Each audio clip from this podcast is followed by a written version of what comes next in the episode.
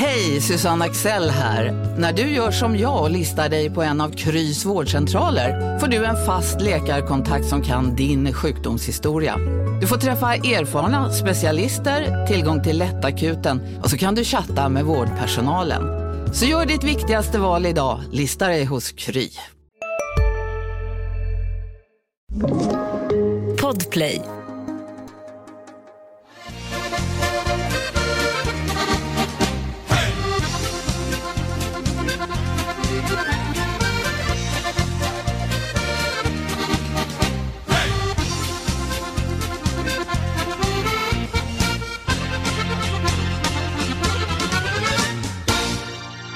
Känn er varmt välkomna till Hockeypuls podcast. Det har äntligen blivit dags för premiären av Sportchef Sommar 2022. Och konceptet som sådant är att jag ringer upp de som rattar varje SHL-lag för att djupdyka i truppbyggena och stämma av läget inför 22-23. Och premiärgästen är en person som är på väg in i sin första säsong som sportchef för en SHL-klubb efter flera år bredvid Fredrik Sjöström i Frölunda ska Björn Liljander nu testa vingarna på annat håll, nämligen i Malmö Redhawks. Och först och främst, Björn, välkommen till podden. Stort tack Adam. Jättekul att få vara med i den här eh, celebra podden. Jättekul. ja, det vet jag. Jag tycker i alla fall det är väldigt roligt att du är premiärgästen här. Och jag vet att du är bekant med SHL, eh, men du kastar ju ändå ut i relativt okänt vatten eftersom du aldrig haft just den här positionen tidigare. Eh, hur känner du för det?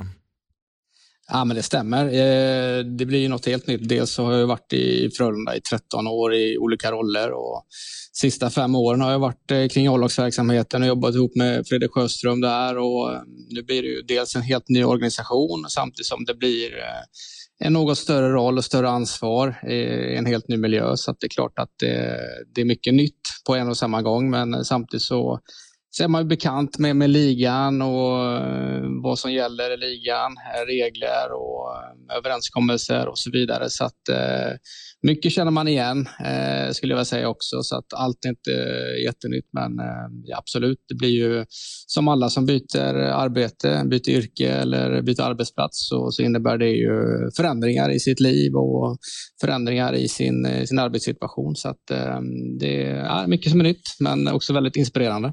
Ja, jag förstår det.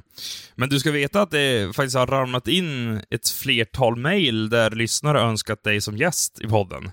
Eh, jag antar att det är helt enkelt för att folk är genuint nyfikna på dig nu när du kliver in i eh, Redhawks, men är du bekväm med att bli lite mer av en offentlig person? För det blir ju ofrånkomligt i och med din nya roll här. Ja, men så är det ju. Det har ju märkts bara på den här korta tiden egentligen att man är mer påpassad från, från media. Eh, definitivt. Eh, sen har väl egentligen inget jättebehov av det, att, att uh, vara i media och synas och höras. Men jag förstår att det är, det är en stor del av, uh, av spelet och uh, jag har inga problem med det som sagt. Men Eh, ja, jag, jag är införstådd med att det, det kommer krävas och eh, det är väl någonting som man eh, har sluppit undan lite under tidigare år där Fredrik och Roger Frölunda har tagit stora delar av, av den kakan. men nu blir det väl lite annat som sagt. Så det, är bara, det är bara att vänja sig, gilla läget, sitta och podda. Det är väl inte helt fel. Nej, verkligen inte. Jag klagar inte. men utifrån sett så kan det ju te sig aningen märkligt att gå från maktfaktorn Frölunda till att ta över en klubb som senaste åren har slutat nia, nia, tolva. Det har ju varit en nedåtgående spiral. Eh, och då blir man ju så fundersam på, vad var det som triggade dig till att tacka ja när erbjudandet väl dök upp? Uh, nej, men det är väl egentligen två, två delar. Alltså att nummer ett så hade jag varit väldigt länge i Frölunda. Som sagt 13 år där i olika roller och kände väl någonstans kanske att mitt, mitt uppdrag var eh, något avklarat uh, i den organisationen. Och sen fick jag en fråga från Malmö och de hade en, en ordentlig presentation och genomgång av vad de vill göra med Malmö och vad de förväntar sig. Och jag kände någonstans att uh, jag var redo för att ta mannen i utmaning och jag ser att Malmö har fina förutsättningar för att kunna ha en jättefin verksamhet och få den här rödöken att lyfta ordentligt. Så att, eh, det är en stor utmaning och samtidigt som jag tycker att eh, det kittlar att kunna ta sig an den och få, få jobba över tid i Malmö och bygga någonting från, från grunden. Eh, eller inte från grunden, de har mycket saker som är bra redan, men eh, att kunna justera vissa saker och höja tempen lite grann så, så tror jag att vi kan få eh, få en bra utdelning av det.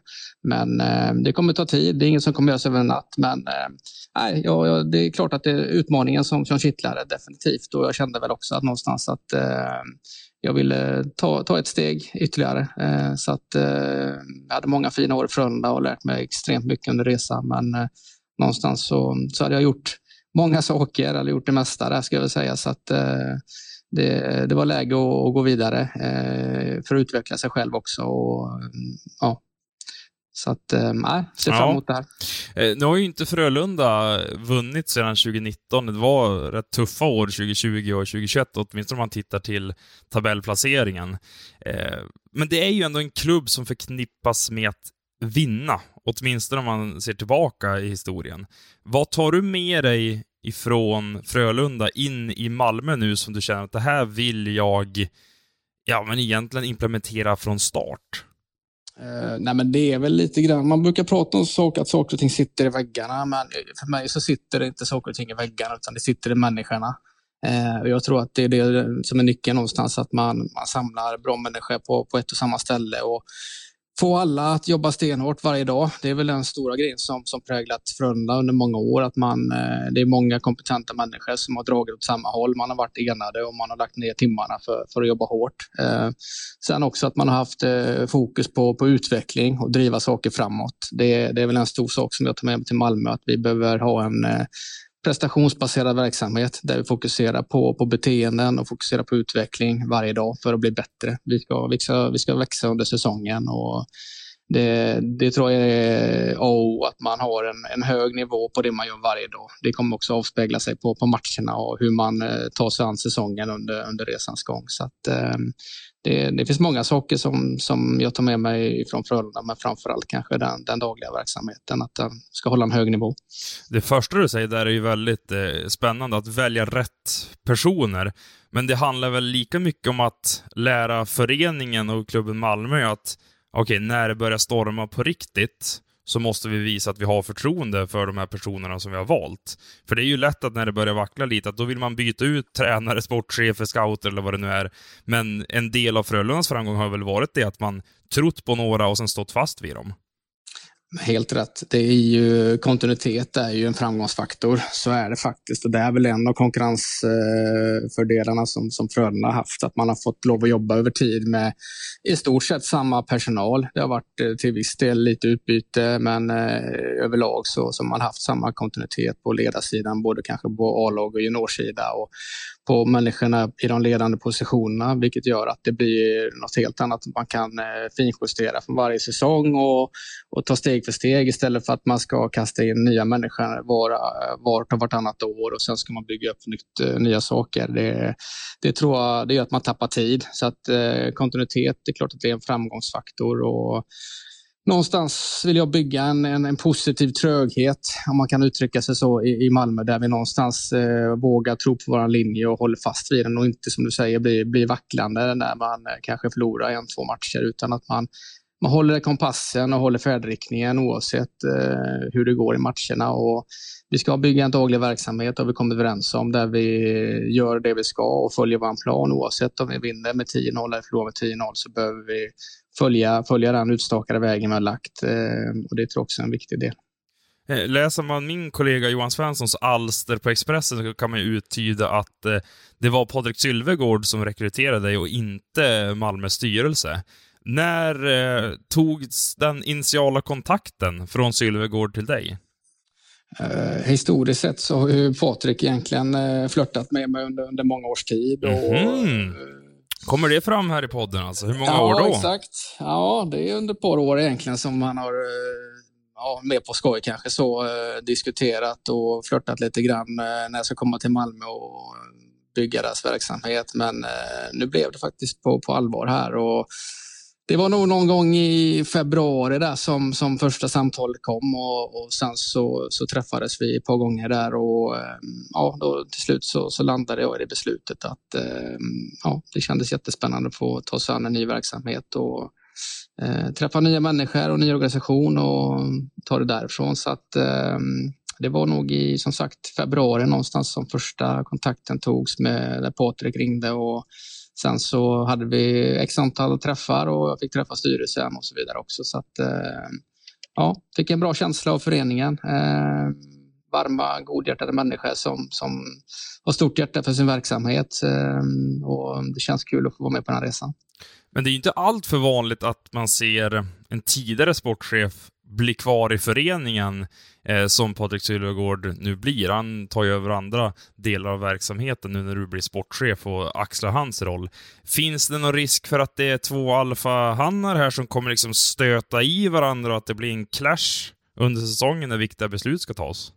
Det hoppas jag inte, utan andemeningen är ju att Patrik ska ha en lite mer övergripande roll och han sitter dessutom som klubbdirektör och sen kommer han äga lite mer ansvar gentemot junior och ungdom och eh, sen av naturliga skäl så kommer vi ju jobba, jobba tätt ihop och sportchef, klubbdirektör jobbar ju alltid tätt ihop egentligen oavsett vilken, vilken verksamhet man jobbar i och för min del som sportchef så kommer jag jobba väldigt tätt med A-lagscoacherna eh, i, olika beslut och frågor såklart. Att det, det blir också en del. Men jag ser snarare som så att det är en, eh, en bra möjlighet att, att Patrik är kvar i verksamheten. Han sitter på en otrolig kompetens och erfarenhet som, som jag kan dra nytta av och, och lära mig av också. Eh, det känns jättetryggt och sen kan dessutom Patrik kunna fokusera ännu mer på, på andra frågor i verksamheten så kan jag driva det sportsliga på ett annat sätt.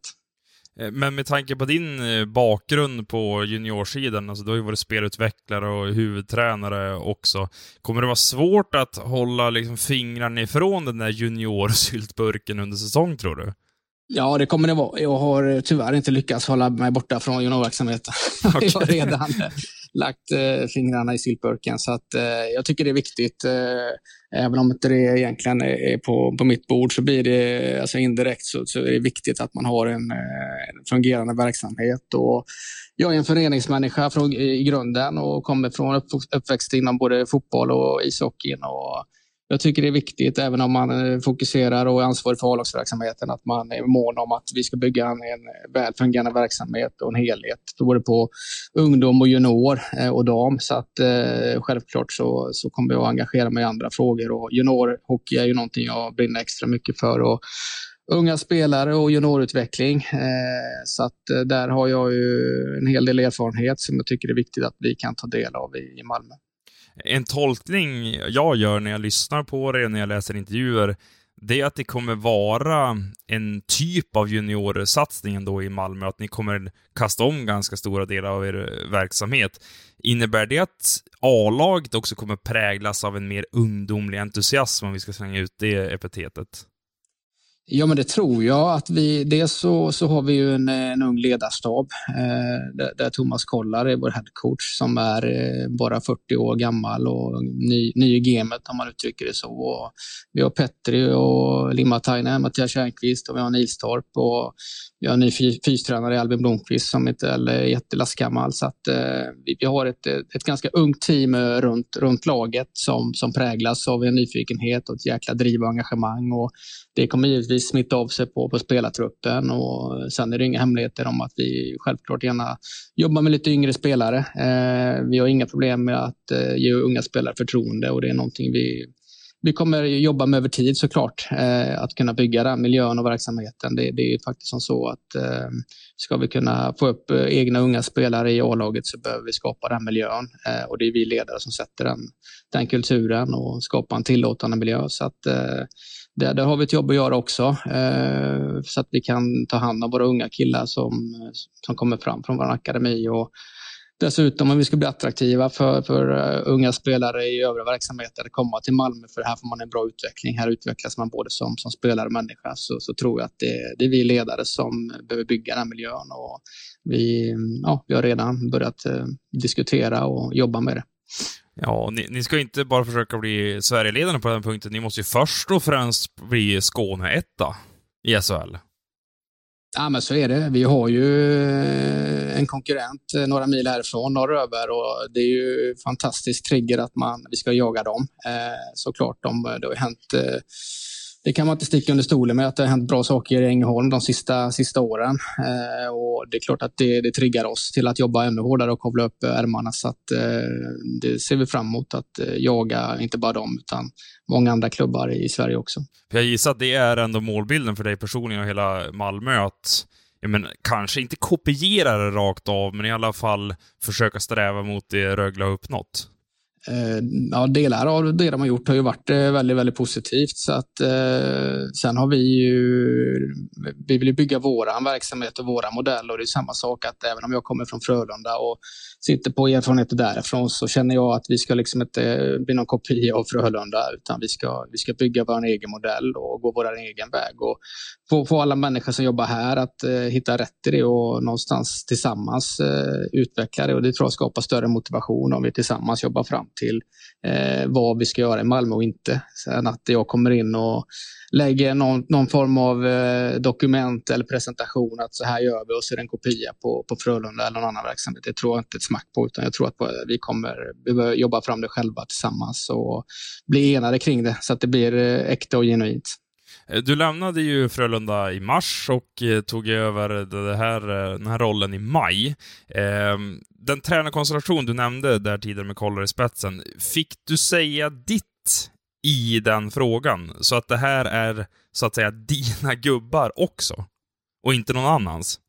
Nej, men så är det. Det är klart att jag har varit inspelad eh, på, på saker och ting och, och fanns med i diskussionerna kring, kring de här besluten. Och, eh, för mig var det viktigt att vi någonstans eh, vågar tro på, på en, eh, en Thomas Kollar som jag bedömer är en otroligt kompetent hockeymänniska och eh, har visat eh, under den korta tiden han tog över laget att han kan skapa struktur i spelet och skapa och driva en bra verksamhet. Och, Eh, Thomas är dessutom fostrad i Hammarby och eh, är van med, med det hårda jobbet och han vet vad som krävs för att eh, skapa utveckling.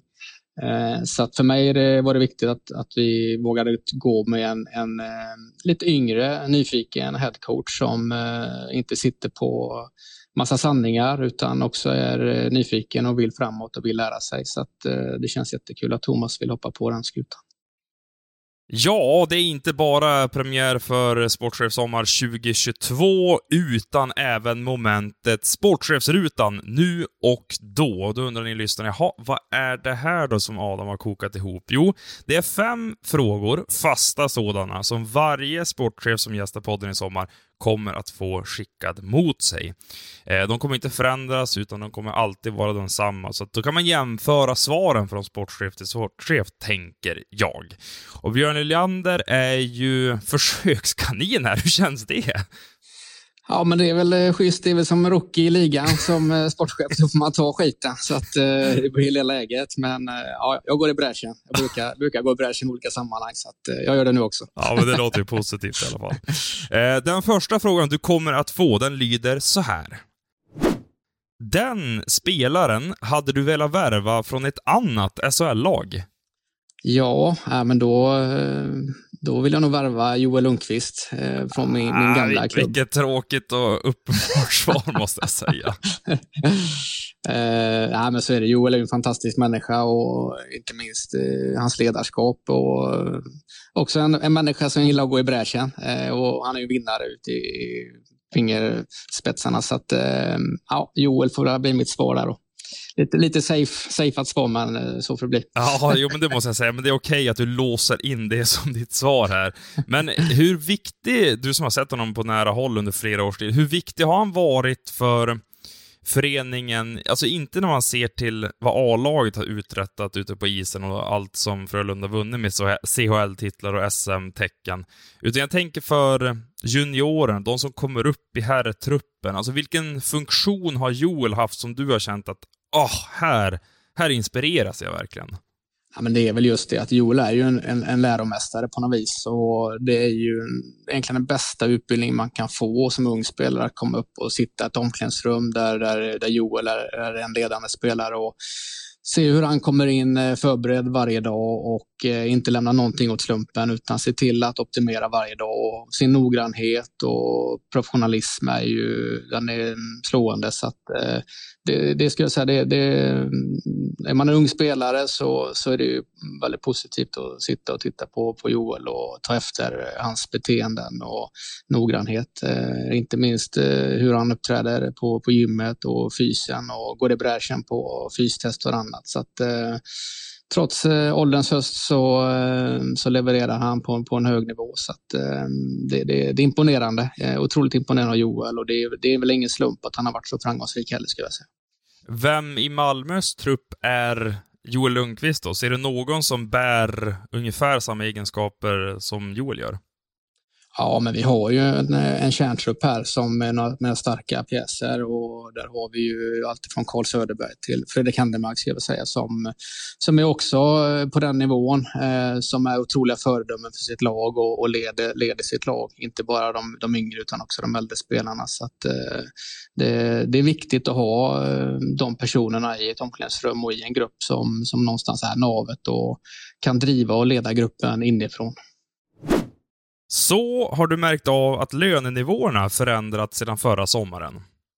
Ja, men det går väl eh, lite upp och ner. Det är ju liksom utbud och efterfrågan som, som styr lite grann och man märker ju kanske innan ett transferfönster att och då, då eh, eh, går priserna upp. Då är det många lag som, som tittar över sina trupper och det kanske inte finns så mycket spelare på marknaden just där och då. Eh, sen är det efter säsong så här, så visst nu är det ju Eh, KL-spelare och annat på marknaden. Så det är klart att det är duktiga spelare som, som klart eh, inte tar vilka löner som helst. Men eh, det, det, det är ju utbud och efterfrågan som styr. Så att ibland är det mycket spelare på marknaden och då blir det lite klubbarnas marknad också. Men det går i perioder ska jag säga. Men ja, allting blir dyrare i samhället så att lika så är det ju på, på spelarmarknaden generellt sett. Men det är som sagt utbud och efterfrågan som styr. Ja, men just för att det är klubbarnas marknad som du är inne på, det har man ju hört andra sportchefer uttrycka också. Eh, nu ska det ju fyllas på i den schweiziska ligan och även borta i Nordamerika, men tror du att det kan bli lite eh, en waiting game här för SHL-lagen, att man in i augusti, kanske tid september, vågar vänta ut eftersom att det är så pass många spelare på marknaden, då man kan pressa lönerna lite grann i alla fall? Jag tror nog inte det ändå, utan jag skulle nog tro att de flesta klubbarna vill nog eh, sätta sin trupp ganska tidigt och få jobba med den från, från dag ett om man säger så. Så att, eh, det är säkert någon klubb eller ett par klubbar som har is i magen, men generellt sett så tror jag att de flesta svenska klubbarna eh, vill bygga ihop sitt lag ganska tidigt och, och kunna starta upp med, med i stort sett eh, den truppen man kommer gå igenom säsongen med i augusti. Malmös mest oväntade genombrott 22-23?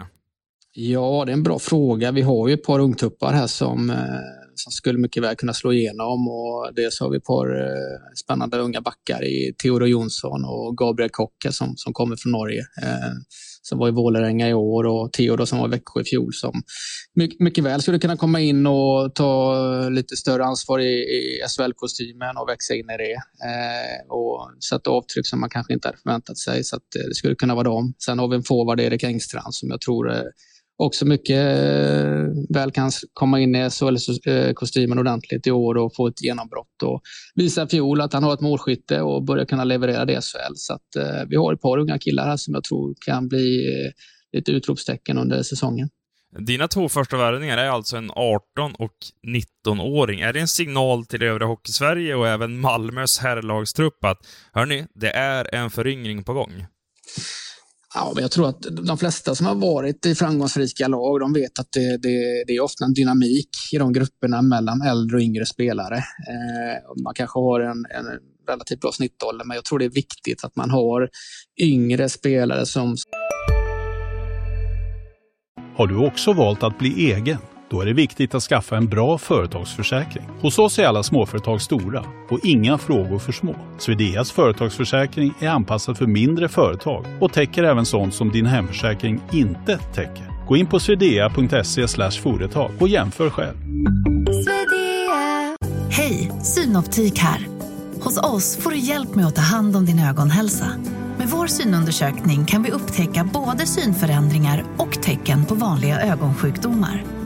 Tid på synoptik.se.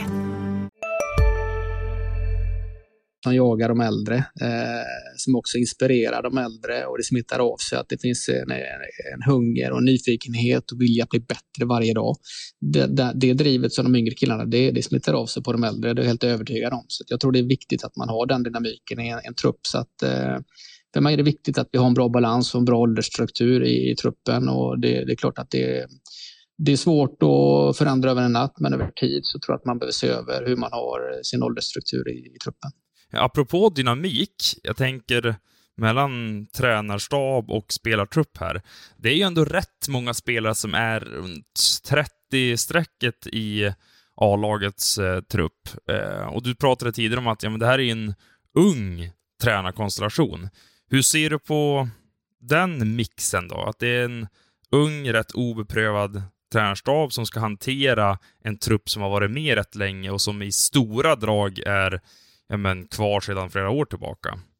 Nej, men jag tror att vi har en fördel av det, för någonstans handlar ledarskap bra. Det handlar om att möta människor och ha en dialog och man jobbar mycket med feedback. Och, eh, ska man bygga upp ett förtroende med spelare så, så tror jag det är viktigt att man eh, kan sitta ner och titta folk i ögonen och, och diskutera saker och ting. Och, eh, det är ju den nya typen av ledarskapet som, som vi inte ser inte bara i Malmö utan i många andra klubbar också som har växt fram. Och den här äldre generationen där det var kanske lite mer mindre feedback och mindre dialog där man egentligen bara kommunicerar gentemot gruppen. Den, den tiden är förbi. Idag handlar det mycket om att bemöta varje individ varje dag och ge dem mycket kärlek och bekräfta dem. Och det, det är inte minst eh, den yngre generationen som kommer upp som är vana med sociala medier, tumme upp, tumme ner. De är vana med, med snabb stimuli. Och jag tror att det, det, är viktigt att man har ett ledarskap som, som jobbar eh, nära spelarna eh, och, och, bygger relation och förtroende på det sättet. Så det, det ser jag egentligen bara som en styrka. Den bästa värvning du sett en annan sportchef göra? Valfri säsong, klubb, sportchef och spelare. Skulle ju egentligen tagit någon Frölunda-spelare, för de är indirekt med på det. Exakt. Du skulle ha sagt Fredrik Sjöström här och att han värvade Andreas Borgman, typ. Exakt, men, eh, nej, men jag väljer faktiskt eh, Fröberg, eh, Oskarshamn. Då. Eh, Patrik Karlqvist värvade han ju till eh, den här säsongen. Eh, och Patrik gjorde väl 26 mål om inte jag missminner mig i Oskarshamn den här eh, gångna säsongen. Och Eh, det är bara att imponera och lyftas på, lyfta på hatten för, för Thomas som eh, han har inte bara med Patrik, han har gjort ett jättefint jobb i Oskarshamn och lyckats väl med många värvningar. Och, eh, jag tror att många sportchefer har säkert scoutat eh, Karlqvist under årens gång och följt han i Hockeyallsvenskan där han har varit en duktig spelare. Men ingen har kanske riktigt vågat eh, ta klivet av olika anledningar och man kanske har varit skeptisk till hans skridskoåkning och så vidare, vad det nu kan vara. Men eh, Fröberg vågade och eh, ja, får säga att det var en jackpot. Eh, att få en kille från Hockeyallsvenskan som går in och gör 26 mål i SHL, det är, imponerande. Så att, eh, det är bara att lyfta på hatten. Verkligen. Om man ska prata utdelning där, så poäng per krona eller mål per krona. Jag tror det är få spelare som har fått större utdelning på under den gångna SHL-säsongen än Patrik Karlkvist. Åtminstone fram till han förlängde sitt avtal med Oskarshamn och bumpade upp lönen. Och det kan ni faktiskt höra mer av i Thomas Fröberg-avsnittet som kommer senare i sommar. Så då kommer en liten teaser här också i premiäravsnittet av Sportchef Sommar 2022. Eh, apropå att värva från Hockeyallsvenskan. Hur ser du på det? Tror du att det kommer bli mer vanligt att Malmö plockar från andra ligan? Ja, men det tror jag definitivt eh, att det skulle kunna vara. Eh, det är många duktiga hockeyspelare i Hockeyallsvenskan som definitivt skulle kunna klara av att spela SHL-hockey, men eh, Problemet är att de kanske aldrig får chansen. Mm. Eh, så de får aldrig visa vad de går för. Men eh, jag kan bara relatera till exempelvis det vi gjorde i Frölunda när vi tog Anders Grönlund från, från Panten för rätt så många år sedan. Och Eh, Anders kom in och gjorde ett fantastiskt eh, avtryck i Frölunda och var med och vann eh, både guld och CHL och allt möjligt där. Så att, eh, han är en duktig back än idag. Så att, eh, jag tror att man, man, man ska våga, våga satsa på, på de spelarna. De, de är väl så bra många gånger, men de har aldrig riktigt fått chansen. Och tittar man också på miljön i Hockeyallsvenskan historiskt sett så, så har man kanske inte riktigt haft möjlighet till sommarträning och så vidare med, med lag och fystränare så att man har inte fått förutsättningar för det heller.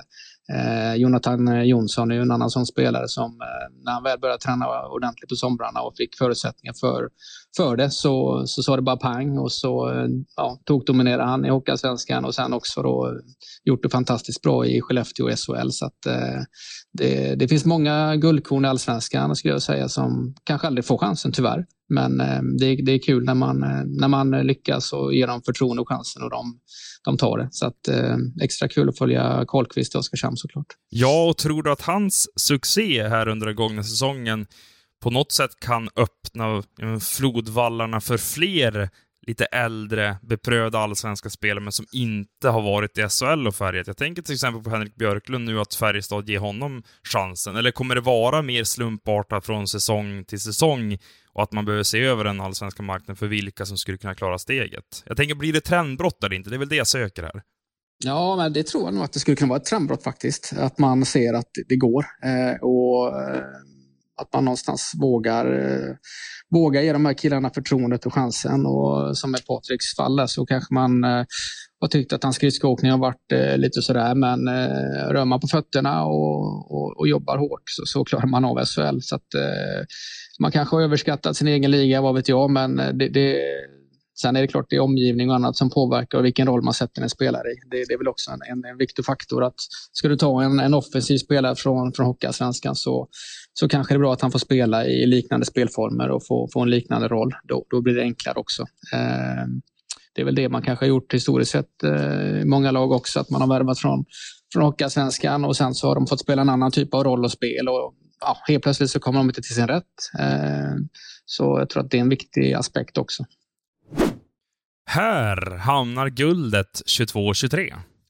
Ja, det är ju tjänstefel att säga något annat lag. Eh, jag säger ju Malmö såklart. Jag tror stenhårt på mitt eget lag och eh, folk kommer säkert tycka att man är naiv och så vidare, men eh, jag har svårt att säga något annat lag Jag tycker någonstans att eh, det är en otroligt jämn liga SHL, eh, där alla lag har en god chans. Det tycker jag man såg inte minst i det här året. Eh, där Oskarshamn var ju supernära att gå till semifinal exempelvis. Och Djurgården åkte tyvärr ut och det, det, det finns liksom ingenting på förhand som säger varken det ena eller andra. Utan, eh, ja, man ska inte överskatta eller underskatta något lag i ligan, utan jag tycker att eh, vi, vi, tror på vårt lag och vi ska bygga ett jäkligt starkt kollektiv som spelar tillsammans och ska bli svåra att möta. Och jag tror att vi, vi har definitivt chansen att slå alla lag. Så att, eh, jag tror hårt på, på Malmö Redhawks. Men stämmer man av med så kallade hockeytyckare och pratar med personer i branschen så det är ju ändå många som tror att ni kommer att behöva fightas där i botten för att undvika de sista två platserna. Eh, vad tänker du om synen på Malmö utifrån? Nej, men det har jag velat att göra lite också med historiskt sett hur, hur trenden har gått de, de sista åren. Eh, och sen också att vi kanske har en stor del av truppen intakt från, från fjolåret, vilket gör att man kanske tycker att eh, ja, det gick så där och då, då drar man slutsats utifrån det. Men eh, vi tror att det finns mycket mer av att hämta ut av den befintliga truppen och vi tror också med, med det ledarskapet som vi har tillsatt och den träningsmiljön som vi bygger upp här och den tydligheten vi skapar i vår spelmetodik eh, kommer eh, avspegla sig och höja nivån på inte minst den befintliga truppen men också eh, så, så tror vi att vi kommer addera, ja vi har redan adderat några spelare till truppen och det kommer komma in ytterligare några spelare till, till det här lagbygget. Så att eh, ja vi, vi tror på det vi gör i alla fall och vi får visa alla andra att de, de har fel. Ja, då är det dags för period tre. Ni som kommer hänga med här i sommar kommer få höra att det är eh, tre stycken delar av Sportrace Sommar 2022. Det är ett litet försnack, det är den här Sportrace-rutan och slutdelen blir alltid ett djupdykande i truppbygget för respektive klubb. Och nu är det Malmö vi ska diskutera tillsammans med Björn. Eh, hur ser du på att du egentligen ärvt hela truppen. Att det inte är ditt lag inom situationstecken.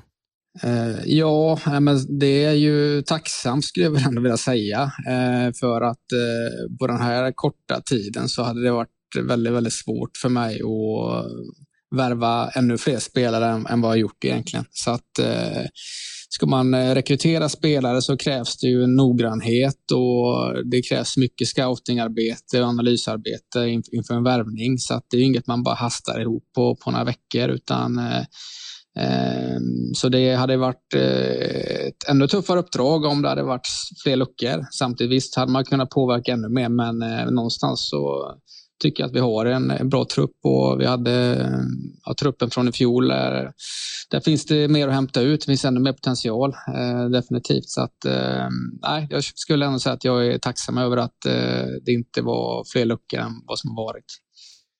Eh, vi ska ju diskutera målvakterna, backarna, forwardsen som finns i eh, Malmös trupp för tillfället, men jag tycker att eh, vi kan faktiskt börja i en annan ände och prata om en målvakt som inte längre är kvar. Oskar Alsenfelt, en stor Malmö-profil. Jag undrar lite, Björn, vilken information fick du när det blev en skilsmässa, en konstaterad sådan? Och vad har du för take på att Oskar inte längre representerar föreningen? Uh, nej, men likväl som med alla de spelarna som, som, som avslutade, som man säger så, så givetvis eh, var jag inspelad på de diskussionerna och var delaktig i de besluten. Uh, vi, det är många människor som, som sitter och tar de besluten ihop och man gör en noggrann utvärdering och analys över hockeyspelarna och vad de eh, har för, eh, ja, vad man, man utgår ifrån allt ifrån taktik, teknik, fysik, mentalt, socialt och så gör man olika utvärderingar utifrån det och man får ta beslut utifrån den fakta man har på bordet och givetvis vara inspelad på, på alla de besluten. Och så är det tyvärr ibland att man hamnar i de situationerna och det, det är alltid tråkigt. Det är inte kul för någon. Det är liksom ingen som är vinnare på det, men eh, ibland så behöver man gå den vägen och det är ju inget som är unikt, eh, inte bara för Malmö och idrotten utan så är det ju på, på de flesta arbetsplatserna tyvärr. Så att, eh, mm. Vad var eh, anledningen då? Jag vet ju att Sportbladet rapporterat om att det till viss del berodde på vad Oskar pratar om i deras podd om tystnadskultur och den synen han har på ishockey generellt sett ur ett personligt perspektiv. var det en del av det och kan du ge oss en lite bredare bild av varför han inte fick stanna kvar? Nej, jag kan egentligen bara säga det att det har ingenting med, med de sakerna att göra, vad han har sagt i någon podd. Jag har faktiskt inte ens lyssnat på den podden om jag ska vara helt ärlig. Men eh, det, besluten som vi har tagit på alla de här spelarna är ju utifrån sportsliga grunder. Så att eh, vi, vi, vi är professionella än så, än vad folk kanske tycker och tänker och tror. Så att eh, vi är trygga med de besluten som togs. Och sen kan inte jag egentligen berätta mer om de olika casen, utan det är ju personalärenden som vi hanterar internt såklart. Okej. Okay. Men sportsligt, jag tänker så här, för ett drygt år sedan så pratade man om Alsenfelt tillsammans med Viktor Fast som SHLs bästa målvakt för säsongen 2021. Så har han liksom ramlat från den här klippan väldigt, väldigt snabbt, eller var det just den här gångna säsongen som ni kände att okej, okay, han är på väg åt fel håll?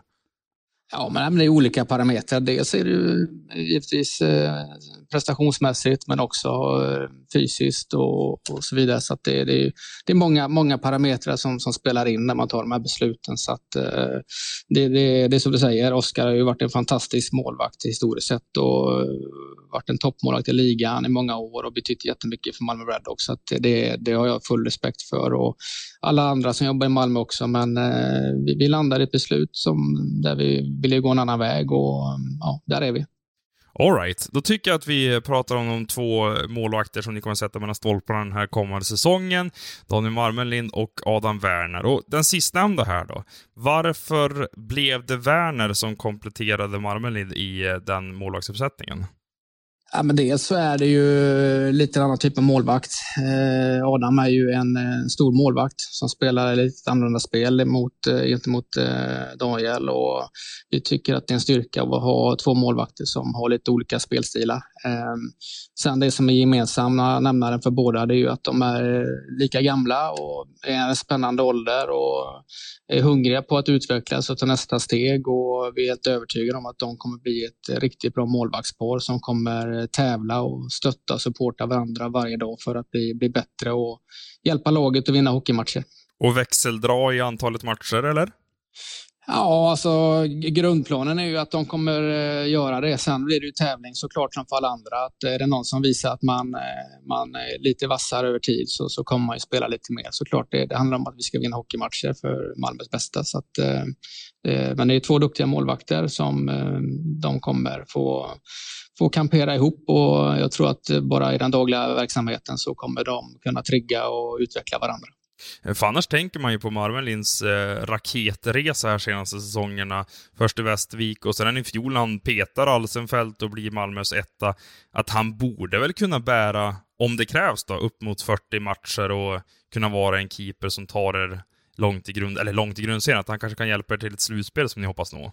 Ja, jag tycker både Daniel och Adam har den potentialen så att eh, det är ju egentligen upp till dem själva och de får tävla om det som sagt. Eh, så får vi se vem det är som drar det längsta strået. Och, men tittar man historiskt sett så ska man bli framgångsrik i, i liga, både i grundserie och i slutspel, så, så behöver du ha två målvakter som, som kan eh, axla ett stort ansvar. Och Daniel visade i, i fjol här att han eh, kunde komma ut och spela otroligt stort i, i, stora matcher och trots att det var hans första år i, i, i ligan. Så att det var beundransvärt. Eh, sen kom Adam in som har varit i ligan innan i Färjestad och varit i Björklöven innan det och gjort bra år. Så att, eh, nu har han varit i Nordamerika och samlat på sig lite erfarenhet. Så att, eh, det, det känns jättespännande med de här två, två unga killarna.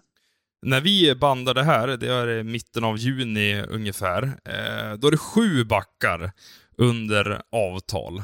Vad, vad, känner du för de försvarare ni har i ert stall eh, just nu? Finns det några luckor? Är det någonting som fattas för att du ska känna dig helt nöjd?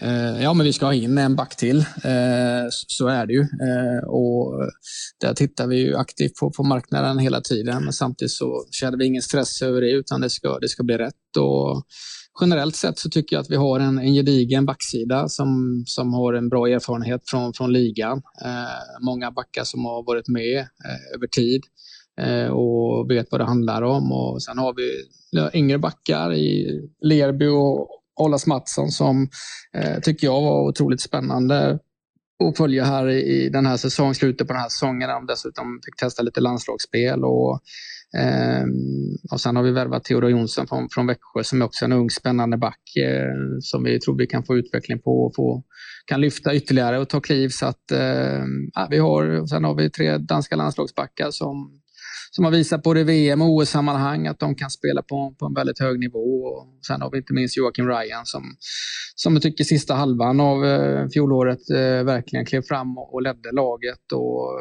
loggade mycket istid och kan spela i alla spelformer och dessutom var väldigt framgångsrik i powerplay. Så att, eh, tycker vi har en bra mix. Eh, men det är klart att vi ska in en back till och eh, vi får se när vi lyckas presentera det. Men eh, som sagt, det är ingen stress. Vi, vi är i mitten på juni och det, fönstret stänger i februari så det finns lite tid att jobba på. Men eh, ja, vi får se.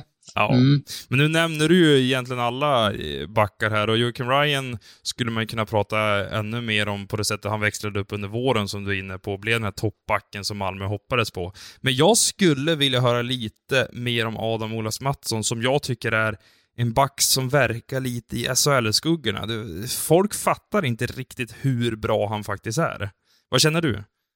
Nej, men jag håller med. Eh, Adam har ju haft en fantastisk utveckling sedan han kom till Malmö, skulle jag säga. Eh, det, eh, jag har följt honom sedan juniortiden i Djurgården och eh, han var jätteduktig junior och så vidare. Men eh, eh, jag tycker den resan han har gjort i Malmö och han har tagit steg för steg. Och I fjol när han spelade med Jocke Ryan så tycker jag att de bildade backpar som, som höll extremt hög klass i, i SHL. Och, Eh, ja, han går in på sin fjärde säsong här nu och eh, han kan mycket väl eh, ta ytterligare kliv och verkligen fullt ut bli en toppback i ligan. Och jag tror att han är högmotiverad eftersom han nu fick också testa lite landslagsspel här i slutet på säsongen. Och, eh, det finns, där finns det, ja, det blir spännande att följa han kommande vinter. Verkligen.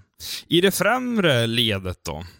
Då när man ögnar igenom den delen av lagbygget så fäster man ju ögonen vid Christian Vesalainen som du har presenterat sedan några veckor tillbaka. Är det er första gubbe offensivt sett? Han ni kommer sätta ut i första kedjan, första PP, alla de där delarna. Är, är, är det så vi ska se på honom inför nästa säsong?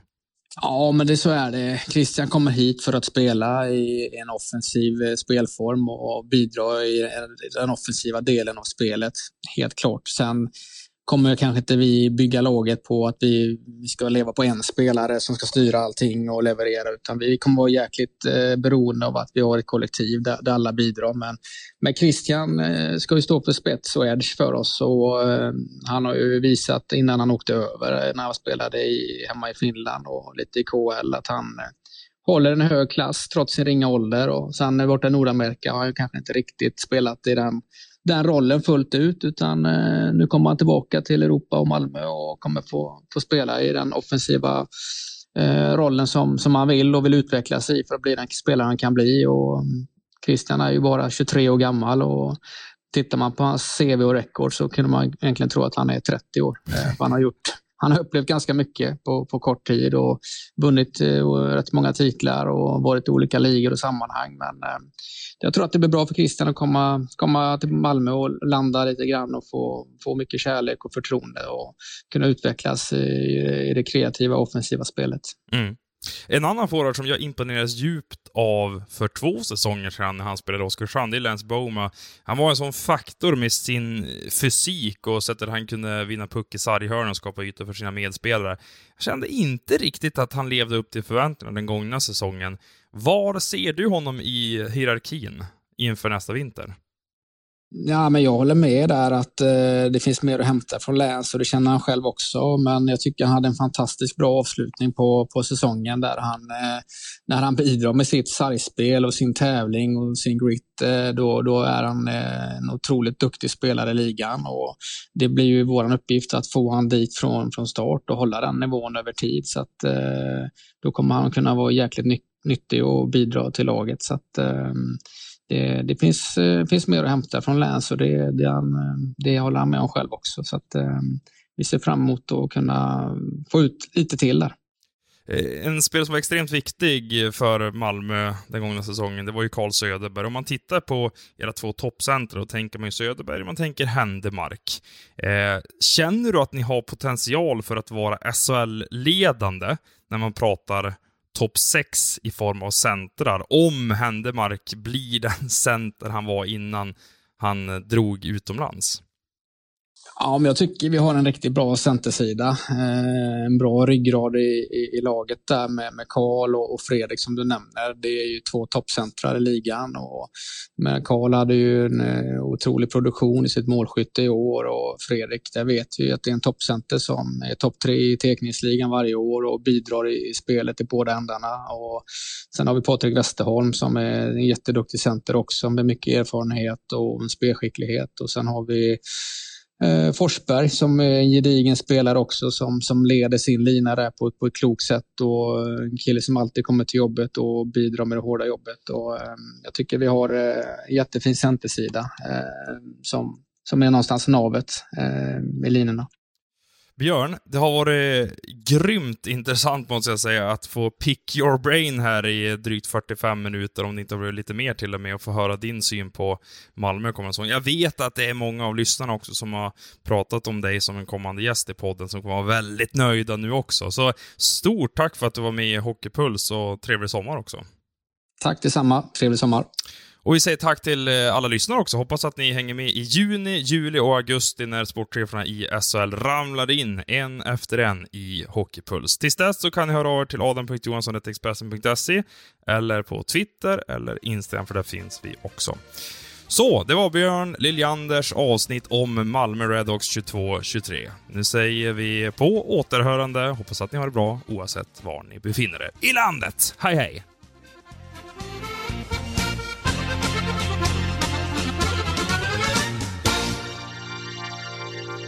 Du har lyssnat på en podcast från Expressen. Ansvarig utgivare är Klas Granström. Välkommen till Maccafé på utvalda McDonalds restauranger med Baristakaffe till rimligt pris. Vad sägs om en latte eller cappuccino för bara 35 kronor? Alltid gjorda av våra utbildade baristor. En nyhet. Nu kan du teckna livförsäkring hos Trygg-Hansa. Den ger dina nära ersättning som kan användas på det sätt som hjälper bäst. En försäkring för dig och till de som älskar dig. Läs mer och teckna på trygghansa.se. Trygg Hansa. Trygghet för livet.